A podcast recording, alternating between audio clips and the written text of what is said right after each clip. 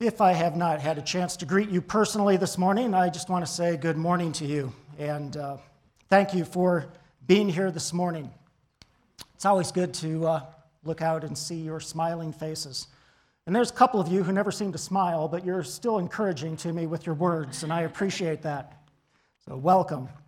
If you have your Bibles, I invite you to turn with me to Colossians chapter 1. Colossians chapter 1, beginning at verse 15 very, uh, this is in the midst of a very powerful, uh, powerful passage, a passage that for most of my ministry I have steadfastly avoided because I felt myself absolutely inadequate to preach from it.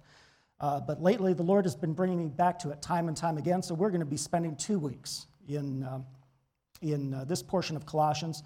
But this morning, we are going to look at Colossians chapter 1, beginning at verse 15. Would you stand, please, out of respect for the reading of God's word? Hear the word of God. The Son is the image of the invisible God, the firstborn over all creation. For in him all things were created, things in heaven and on earth, visible and invisible, whether thrones or powers or rulers or authorities. All things have been created through him and for him. He is before all things, and in him all things hold together. And he is the head of the body, the church. He is the beginning and the firstborn from among the dead, so that in everything he might have the supremacy. For God was pleased to have all his fullness dwell in him, and through him to reconcile to himself all things, whether things on earth or things in heaven, by making peace through his blood shed on the cross. This is the word of the Lord.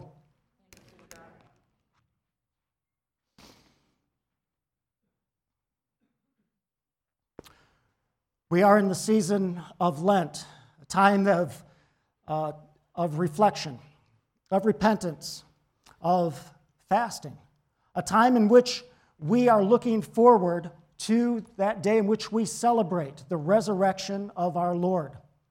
And being on this side of the resurrection, it is very easy for us to focus our attention on Easter Sunday, which is rapidly approaching, and skip over that day that is just a couple days before it, Good Friday. But Paul very intentionally brings our attention in this passage to that first Good Friday. He directs our attention to a hill outside Jerusalem on which there are three crosses, and he draws our attention specifically to the one who hangs on that central cross. We're going to be talking next week about the fact that what is happening there, what, what um, Jesus is doing on that cross, is providing for our redemption. This week, we are going to talk in more detail about who it is who is on that cross. What is happening there? What is going on on that central cross? Well, Paul tells us there was something absolutely remarkable. He tells us that the invisible is becoming visible. The God whom no one has ever seen is now disclosing himself to us. All of human history, every culture has wanted to know what God is like. And so, from the earliest days, to be human has been to be an idol maker. We have made our own representations of what we believe the deity looks like. And you'll remember that Moses, someone who was probably closer to God than just about anyone else in all of history. Moses said to God, Could you at least let me look upon your face? And God said, No. If you gaze upon my face, you will die. But I will let you look at me from behind. And so he placed Moses in the cleft of, uh, in the, in the cleft of a rock, covered his eyes as he passed by, and then, after passing by, God took away his hand and allowed Moses to look. And there, Moses had a better more complete picture of God than anyone had ever seen up to that point. But now, on this central cross, Paul tells us that the veil is taken away, and we have the icon, the image of the invisible God. Do you want to know what God is like? The supreme picture that Paul paints for us is hanging on that central cross in the broken, bleeding body of this one we call Jesus of Nazareth. God Almighty. And how does he come? How does he present himself to us? He doesn't come as an angel, he doesn't come as an unapproachable light. He comes as a man. A man like me? No. a man like I'm supposed to be. He comes there in total submission, and that is the image that we are given of the God who thus far has been invisible. Now, in this one who is there on that cross, what do we know about him? Paul tells us very clearly that he is the creator of all things. Everything that exists, he made it. The Apostle John tells us that, that through him all things were created, and so that apart from him there was nothing created that was created. He is the maker of all things, he is the maker of all people. And he used no material to do it, he simply spoke, and it came into existence. Now, let's not pass over this too quickly. Consider for a moment this one who is hanging on this cross, on this hill outside Jerusalem. That hill, he made it. The tree that provided the wood to make the cross, he created that.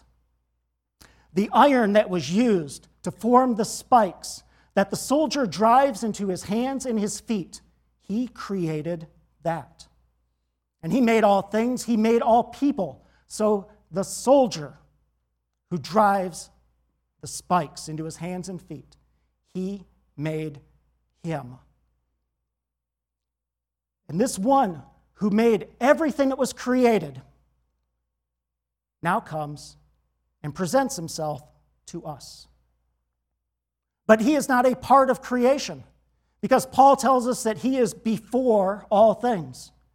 So when there was nothing but God, he was there.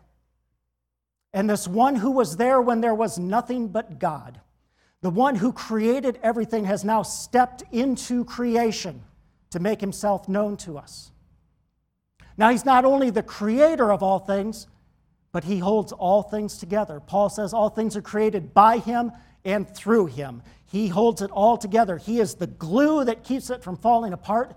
He is the center, the centripetal force that keeps everything from spinning off into chaos. In fact, he is the one who takes chaos and makes it into cosmos.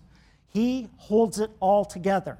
Now, not to belabor this point, but that soldier who drives the spikes into his hands and feet gets the breath that he needs, the strength that he needs to drive one more strike of the hammer by the very indulgence of the one who is being crucified. Everything that is there is held together by his will. In, in Hebrews, we see that he holds all things together through the power of his word. He is the sustainer of it all. And it was all made for him. Paul says all things are created by him, through him, and for him. It was all made for him. All of this was made for him. All of us were made for him. All things, all people. We were created for him, which means everything and everyone finds its fulfillment in him and him alone. I will never find my fulfillment in you. You will never find your fulfillment in me.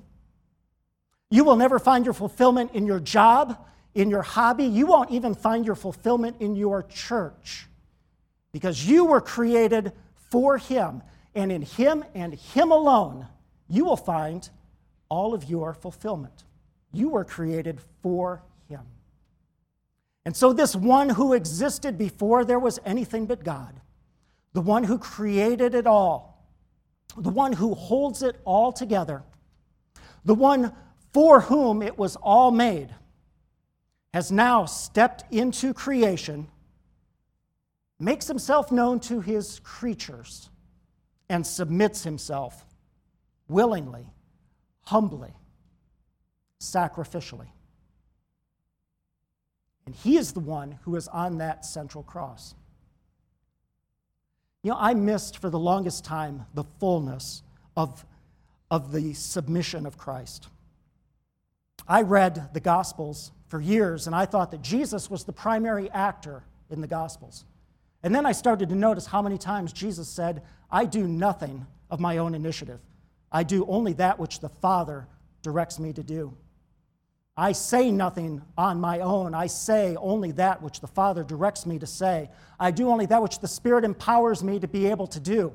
Jesus, the one who is supreme over all, the one who created it all, the one for whom this all exists, comes in absolute submission and obedience to his Father.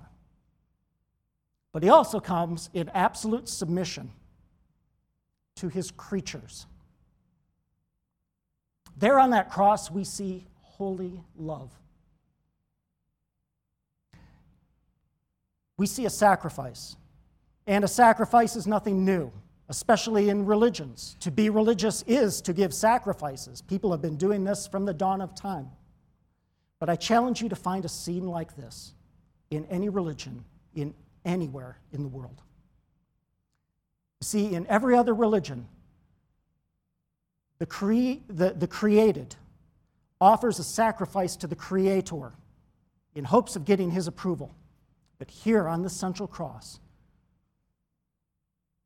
the creator offers himself as a sacrifice to his creatures. God at our disposal. God to do with as we please. Do you know why he offers himself as a sacrifice? Because he is who we need. If he was to offer anything else, it would be a false substitute, it would be a false option. He offers himself because we need him. And we find in him such an enemy that the only thing we can think to do is to kill him. It's evidence of our fallenness that when God Almighty shows up, we think he's the devil.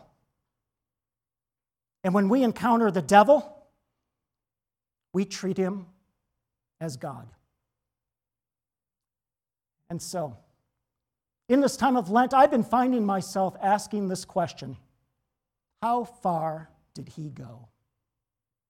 Paul tells us that that what's happening there is our redemption. And we're going to talk about redemption in much greater detail next week. But I find myself asking, how far did he go for our redemption? And more to the point, how far did he have to go to redeem you and me?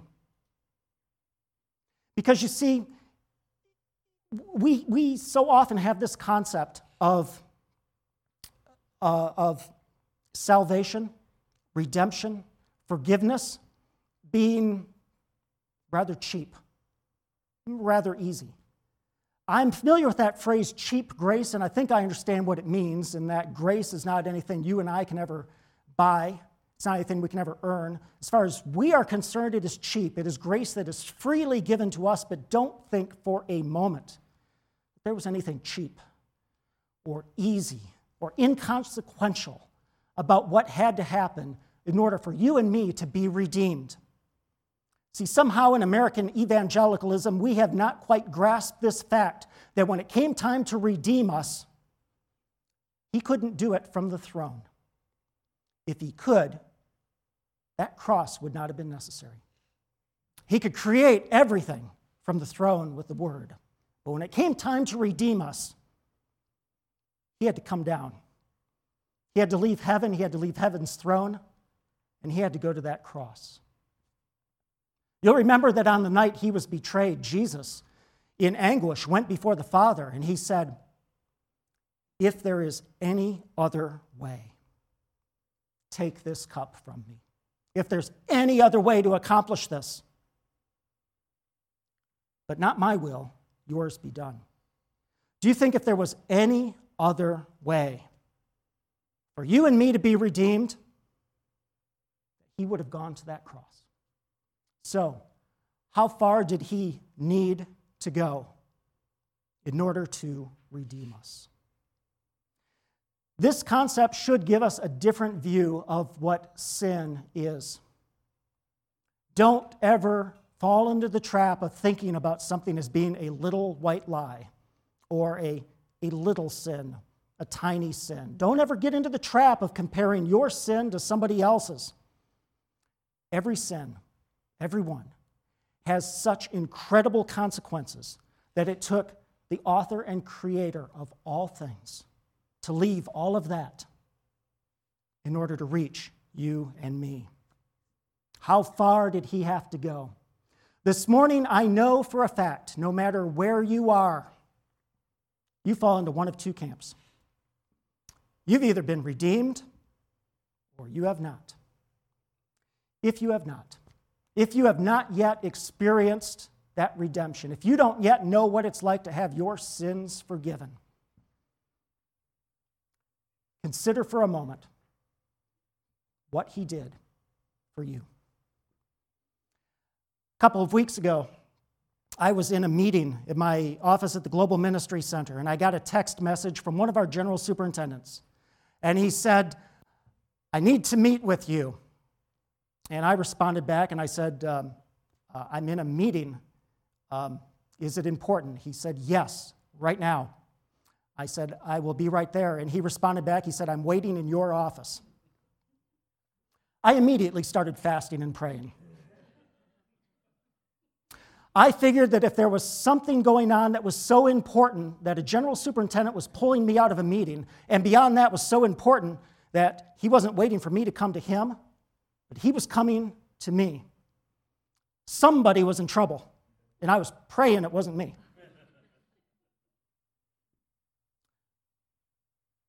Our Lord and Savior Jesus Christ didn't just walk across the Global Ministry Center and wait in an office. He left heaven. He left heaven's throne. He left behind everything to which he was entitled to. He came here in absolute service to you. And so, if you do not yet know what it's like to be redeemed, if you have not yet experienced his forgiveness, can I just tell you that whatever redemption means, whatever forgiveness means, if it's that important that he went that far don't you think you really ought to pay attention to it? That maybe you ought to inquire about it a little bit more, maybe be open to it, because if it's so important that he had to go that far for you, I think he wants you to be redeemed. Now, perhaps your testimony would be Mike, I know what it's like to be redeemed. My sins have been forgiven. I've been transformed. I've been freed not only from the penalty of my sins, I've been freed from sin itself. And what response can there be to that other than praise God forever? But I need to ask you if redemption was that important, that required him to come that far for you to be redeemed. If he went that far, then how far are you willing to go for him? You will never go even a fraction as far as where He has already gone for you. What is He calling you to do? Where is He calling you to go? What is He speaking to you about? As far as He was willing to go for you, how far are you willing to go for Him? I don't know about you. I, I work throughout the week. This is, this is my second job. And I don't even really have to work at it too hard because we have people like Pastor Jody who just do an amazing amount for uh, what do we give you? A Jelly of the Month Club subscription as payment? You have an amazing pastor in Pastor Jody, by the way. And anyone who knows me will know that I don't throw compliments around easily. But I know what it's like to, to come to the weekend, to be tired. I know what it's like to come to the end of the day and be tired and I just want to crash. I just want to relax.